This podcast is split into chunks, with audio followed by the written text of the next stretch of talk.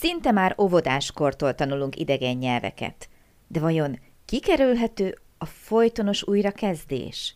És hogyha igen, mit tehet ezért a szülő? Felszereltségben vagy kreativitásban jobb ma a helyzet, mint régen?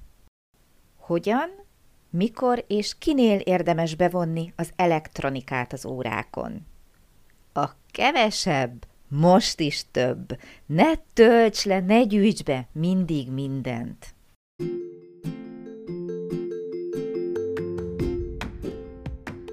Sziasztok! Én Lupán Ági vagyok, és ez itt a Nyelvtanulás Hatékonyan, a Lupán Német Online Podcast csatornája minden hétfőn.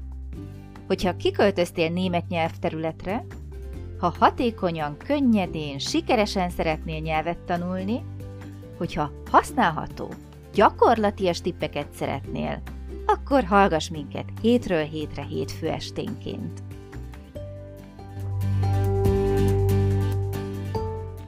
Szeretettel köszöntöm ma is kedves hallgatóinkat. Ez itt a Nyelvtanulás hatékonyan a Lupán Német Online podcast csatornája, és mint minden hétfő, ma is itt vagyunk ketten Krisztivel, én Lupán Ági vagyok. Szia Kriszti! Szia Ági, sziasztok! Hogy vagy? Jól vagyok, és uh, mi lenne Ági, hogyha ma kivételesen én hoznék egy témát? Ó, mint hogyha lett volna egy ilyen érzésem, mert már Igen, nagyon mert nem csaptál bele, Igen, nem csaptál bele egyből a témádba. Igen, láttam, hogy itt készül valami, gondoltam, átadom a szót. No, hadd halljam. Arra gondoltam, hogy már nagyon sokat beszéltünk nyelvtanulási módszerekről, technikákról, uh-huh. tippekről, trükkökről, uh-huh. de mi lenne, hogyha megbeszélnénk ezt úgy, hogy nyelvtanulási módszerek régen és ma, és mondjuk egy kicsit inkább a nyelvtanítás oldaláról. Aha, oké. Okay. Jó, de egyből visszadobom a labdát, tudom. Hát gondoltam. Olyan, Nem akarnak meglepni, mert a végén még kényelmetlenül éreznéd magad.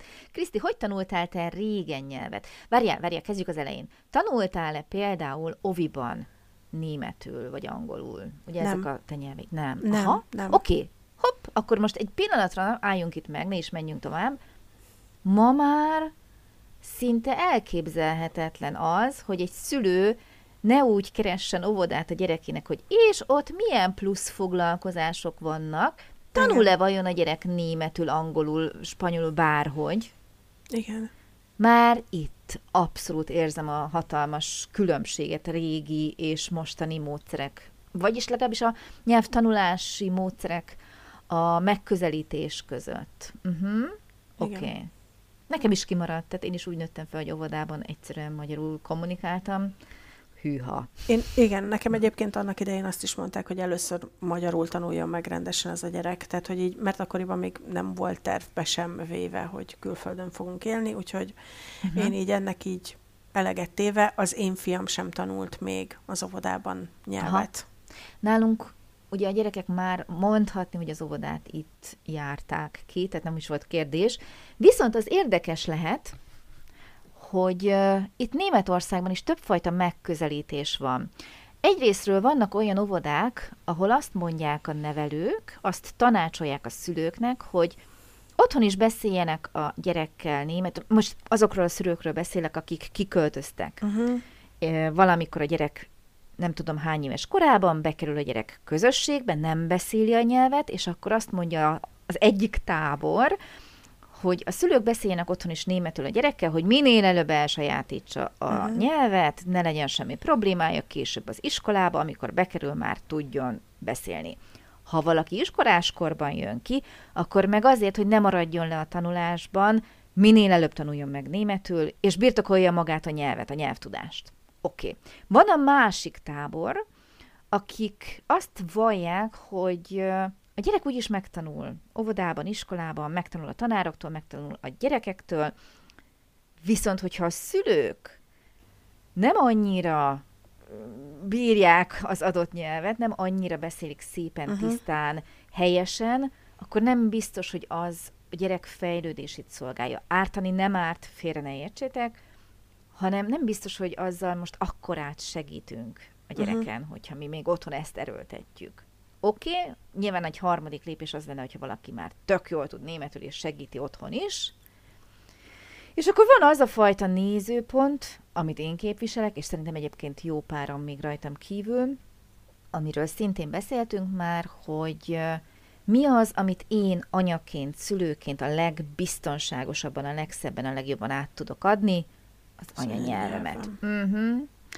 Tehát mindenki adja a legjavát. Az ovónéni, a gyerekek, nyilván a gyerekek is más szinten beszélik a nyelvet, és a szülő is. És az a gyerek, aki belekerül egy ilyen helyzetbe, most nem akarok évszámot mondani hány éves koráig, mert szerintem nagyon sokáig, annyira rugalmas, hogy majd ő alkalmazkodik. Uh-huh. Meg fogja oldani ezt az élethelyzetet.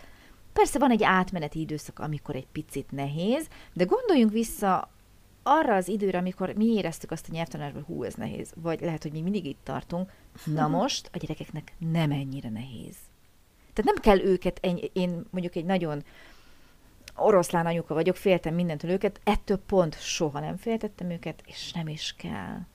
Tehát nagyon gyorsan megtanulják, mert a helyzet annyira hozza magával, hogy totálisan könnyen jól megbírkoznak vele, és van olyan, igen, amikor már valaki iskolában kerül ide be a külföldi közegbe, és már a jegyek múlnak rajta, nem jelent szerintem annyit a jegy. Oké, okay, tudom, olyan háttérrel jövünk, hogy igen, fontos a tanulás, fontosak a jegyek, de sokkal fontosabb a gyereknek a nyugodt háttér, az élettapasztalat, hogy különböző kultúrákat ismer meg, hogy két nyelven kommunikál, mint az, hogy egy évig, amíg belerázódik, legyen másfél év, földrajzból egy-egyen rosszabb lesz a teljesítménye, esetleg kettővel. Hosszú távon olyan fajta pluszt kapnak így a gyerekek, hogy szerintem megéri ezt támogatni, de mondom még egyszer, ez az én saját egyéni véleményem, és van olyan nevelő óvodában például, aki ugye ennek ellent mond, mert azt mondja, hogy minél előbb tanulja meg, annál jobb. Mm. Oké, okay. óvoda meg volt, iskola. Ott például mondjuk erről beszéltünk sokszor, úgyhogy nagyon röviden foglaljuk össze, hogy tanultunk mi annó, akik mondjuk, bár fiatalok vagyunk, de nem tegnap végeztük el az általános iskolát. Hogy tanítottak minket régen? Németül, angolul, bárhogy, oroszul. Ez utóbbiról nem tudok nyilatkozni, de amennyire nekem így az emlékeim ezzel kapcsolatban visszajönnek, nagyon ilyen nyelvtanszagú, tankönyvszagú, szódolgozatszagú uh-huh.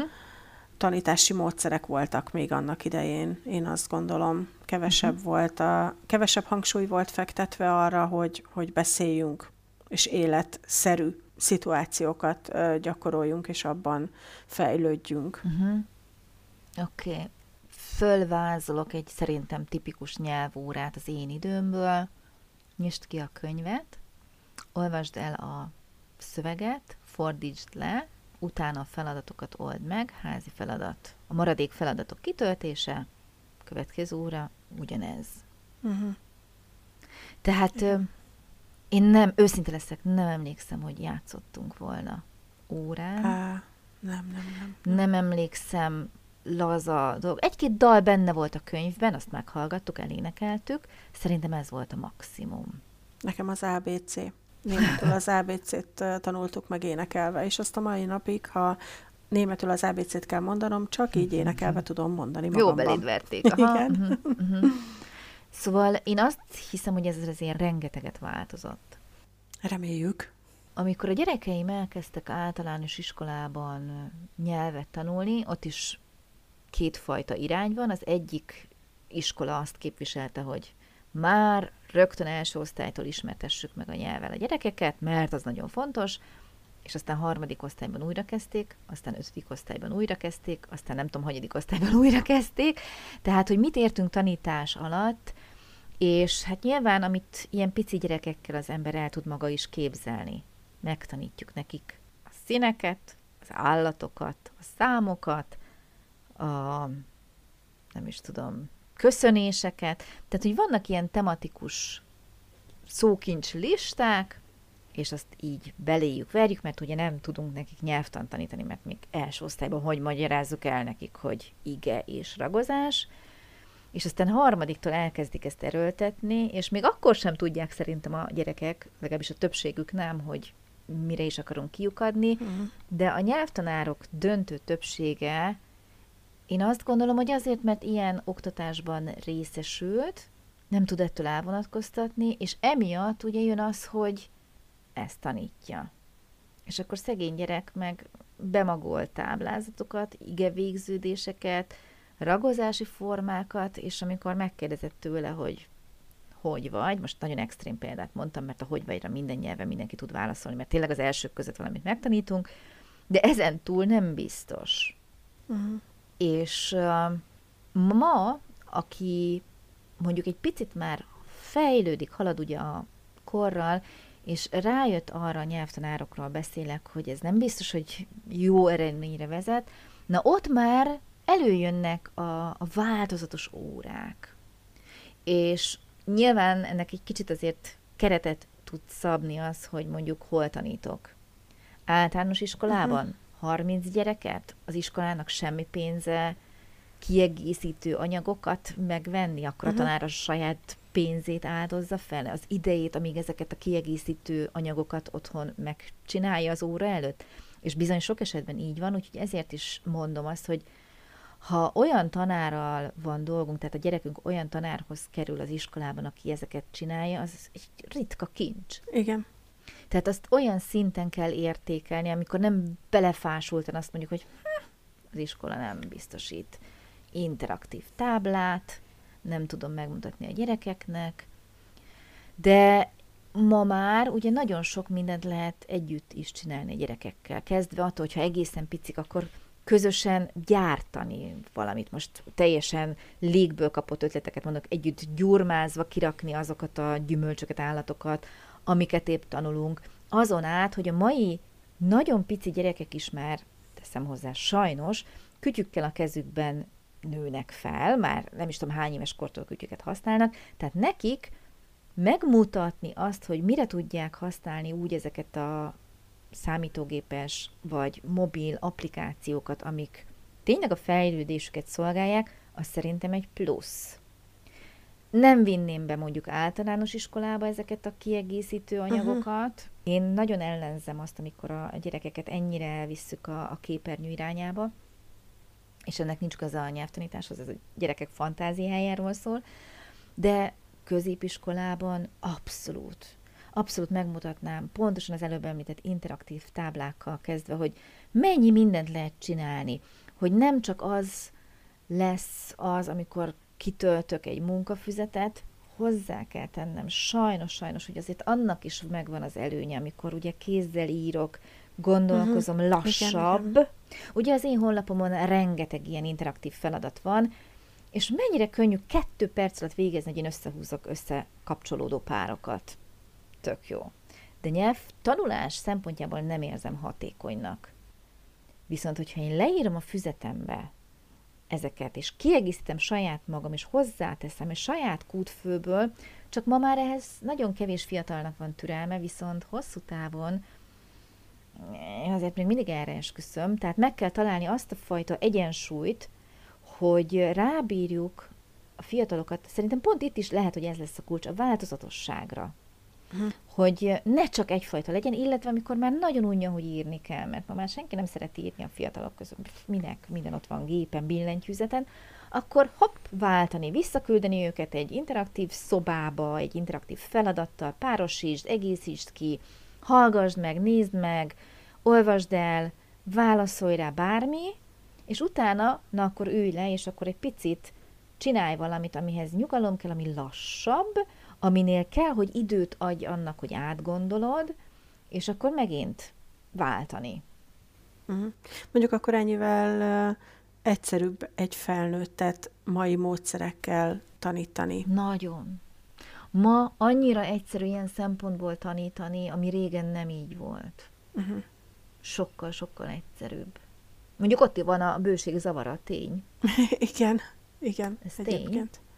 Hát én erre szoktam mondani, és tudom, hogy hazabeszélek, ez így van, de tényleg ezt gondolom, nem véletlenül van még mindig nagyon fontos szerepük a tanároknak. Ők azok, akik vezetnek téged. Azt mondják, hogy ez a feladat, ez az irány, ez a mennyiség, és nem kevesebb, nem több, uh-huh. nem más, mert azért nekik csak van rálátásuk, tapasztalatuk, Még egy olyan nyelvtanuló, aki ugye Facebook csoportokból szedi össze a tanulmányait, és azt próbálja meg feldolgozni, alapvetően azért magára marad, és hiába tud kérdezni. Én azt veszem észre, és ez, hogy nem tudok rá jó szót, mert nem bosszant, hanem picit fáj. fáj azt látni, hogy így bekerülsz egy ilyen csoportba, és ömlik rád az információ mennyiség. És mit csinál mindenki? Mindenki, mert ilyenek vagyunk, de ezt már szintén beszéltük, letölt mindent, le nem maradjak. Igen. És annyira szeretném ezeket az embereket megkérdezni, hogy mikor ülsz le foglalkozni vele? Megtanulni mindent. Én is ilyen ember vagyok. Ö, mindent kifényképezek, hogyha látok valami jót, amit megosztasz, és ú, ez nekem hasznos lesz, gyorsan ki is fényképezem, és ott van a telefonomon, és megadom neked a választ. Azért csinálom ezt, mert megnyugtatom magam, hogy ma is foglalkoztam a népet. Persze. Uh-huh. Értem én. Egyébként, amikor én elkezdtem ezt az oldalt, akkor, mint mondtam, vannak ugye interaktív feladatok, és pont az volt az én mottóm, hogy napi pár perc, ugye sokkal többet ad, mint a mm. het és nem tudom hány perc, és hogyha te csak azért jössz az oldalra, hogy szinten tartsd a tudásodat, és megcsinálod a napi feladatokat, ugye most már ilyen mini videók vannak, azokat gyártom éppen mostanában, egy perc sincs sokszor egy-egy ilyen videó, tök jó, és nagyon informatív, tehát abból is már elég sokat lehet fejlődni, Igen. és ha te csak szinten tartasz, tökéletes. Mert foglalkoztál vele, átismételted a dolgokat, emlékeztetted magad, vagy esetleg betömködtél ilyen lukakat, hogyha hiányos volt a tudás, de ez nem a tanulás. Tehát ugye ha végigmész egy tanfolyamon, ott nem napi egy perces az anyag. Nyilván Tehát ahol lépni akarunk, ahol fejlődni akarunk, és ott is ugye azt mondom, hogy ugye hetente van óra, hetente van feladatsor, de nem egyszerre csináljuk meg. Ugye mindig elmondom, már rongyosra járatom a számot, hogy én hogy képzelem el, nekiülsz, beosztod, minden nap egy kicsit, úgy egy kicsit, hogy még az ismétlésre is legyen idő, mert én ennek látom igazán értelmét, hogyha valaki valóban látványosan akar ugrani, fejlődni. Teljesen egyetértek veled, ennek ellenére szerintem sokan esünk bele abba a csapdába, oh, hogy, hogy nem. egyszerre csináljuk meg a feladatokat. Én nem. Uh-huh, persze, tudom. Én sem szoktam semmit lementeni, de másik fele vagyok. Én egy időben állandóan mentettem magamnak inspirációkat, hogy miből lehetne, milyen témából, vagy milyen típusú feladat, vagy hogy kéne, mind kéne. Ugye, amikor én naponta gyártottam ezeket a feladatokat, akkor mindig kerestem, hogy megújuljak, tehát nem véletlen, hogy az elmúlt hét év során megszámlálhatatlan mennyiségű feladat került fel az oldalra, miközben a nyelvtanulók ugye cserélődtek, meg a uh-huh. szintjük is változott, és már senki nem emlékszik arra, mi volt hét éve, mert még mindig gyártottam az újabbakat, újabbakat, mondván, hogy de hát ilyen már volt. És ahogy ugye én gyűjtöm az anyagokat, de meg tudnám mutatni a nyelvkönyv készletemet is, semmi nem elég, tehát minden kell, mert soha nem lehet tudni, hogy nem lesz-e valamikor fontos, nem az kell-e. Ma is jött egy könyv egyébként. Tehát az emberi boldogsághoz mi kell nálam, fönt vagyok ugye a nagy kiadók listáján, megkérdezik, hogy megjelenik egy új nyelvkönyv, küldhetünk-e mintapéldányt? Szerintetek hányszor mondok nemet? Nyilván. Úgyhogy rengeteg könyvem van, és amikor ott vagyok, hogy kéne egy feladatot csinálni, két dolog van. Ja, én nem akarok lopni, tehát nyilván. Meg a másik, hogy most melyikből? Tehát a bőség zavara. Mit csinálok? Kútfő. De még továbbra is gyűjtöm a könyveket, az anyagokat, a képeket, ugyan a linkeket, ugyanaz, és már egy ilyen kereső csapatot kell ráküldenem a gépemre, hogy tudjam, hogy mi van rajta. Tehát nem, nem olyan szempontból gyűjtöm, mint ti, vagy mondjuk te, ugye, vagy a hallgatók, ugye nyelvtanulók, más szempontból, és ugyan annyira nem hatékony. Tehát pontosan tudom, hogy ki miért csinálja, pontosan tudom, hogy milyen eredménye van, ezért próbálok mindenkit lebeszélni, és nem, sajnos nem fogom azt mondani a tankönyvkiadóknak, hogy ne küldjenek többet, mert elég van. Sajnos ezt nem fogom tudni mondani. De értem, teljesen átérzem. Oké, okay, azt gondolom, hogy ha egy mondatban kellene ma összegezni, hogy mi is a különbség régen és ma között, nyelvoktatás szempontjából a nyelvoktatási módszereket tekintve, azt mondanám nyelvtanítói oldalról, hogy egyrészt a kánoán, a bőségzavara, és hogy mennyivel könnyebb dolgunk van nekünk ma tanároknak. És ez nekem egy áldás. És remélem, hogy a tanulóknak is. Igen, ezt akartam mondani, hogy nyelvtanulói oldalról igazából ugyanez a kánoán, uh-huh. a lehetőségek végtelen tárháza, és igen, valóban szerintem sokkal könnyebb manapság nyelvet tanulni, sokkal, mint régen. Sokkal, sokkal. És ez szuper, mert ugye én azt szeretném, hogy minél többen, minél jobban tudnátok idegen nyelveket. Úgyhogy ez egy tök pozitív végkifejlet, így mára megegyeztünk ebben, úgyhogy el is búcsúzunk már. Köszönöm szépen, Kriszti, neked ma is a közreműködést. Köszönöm szépen én is. Szia, Kriszti, sziasztok! Szia, Ági, sziasztok! És jövő héten újra jövünk. Hallgassatok minket akkor is. Sziasztok!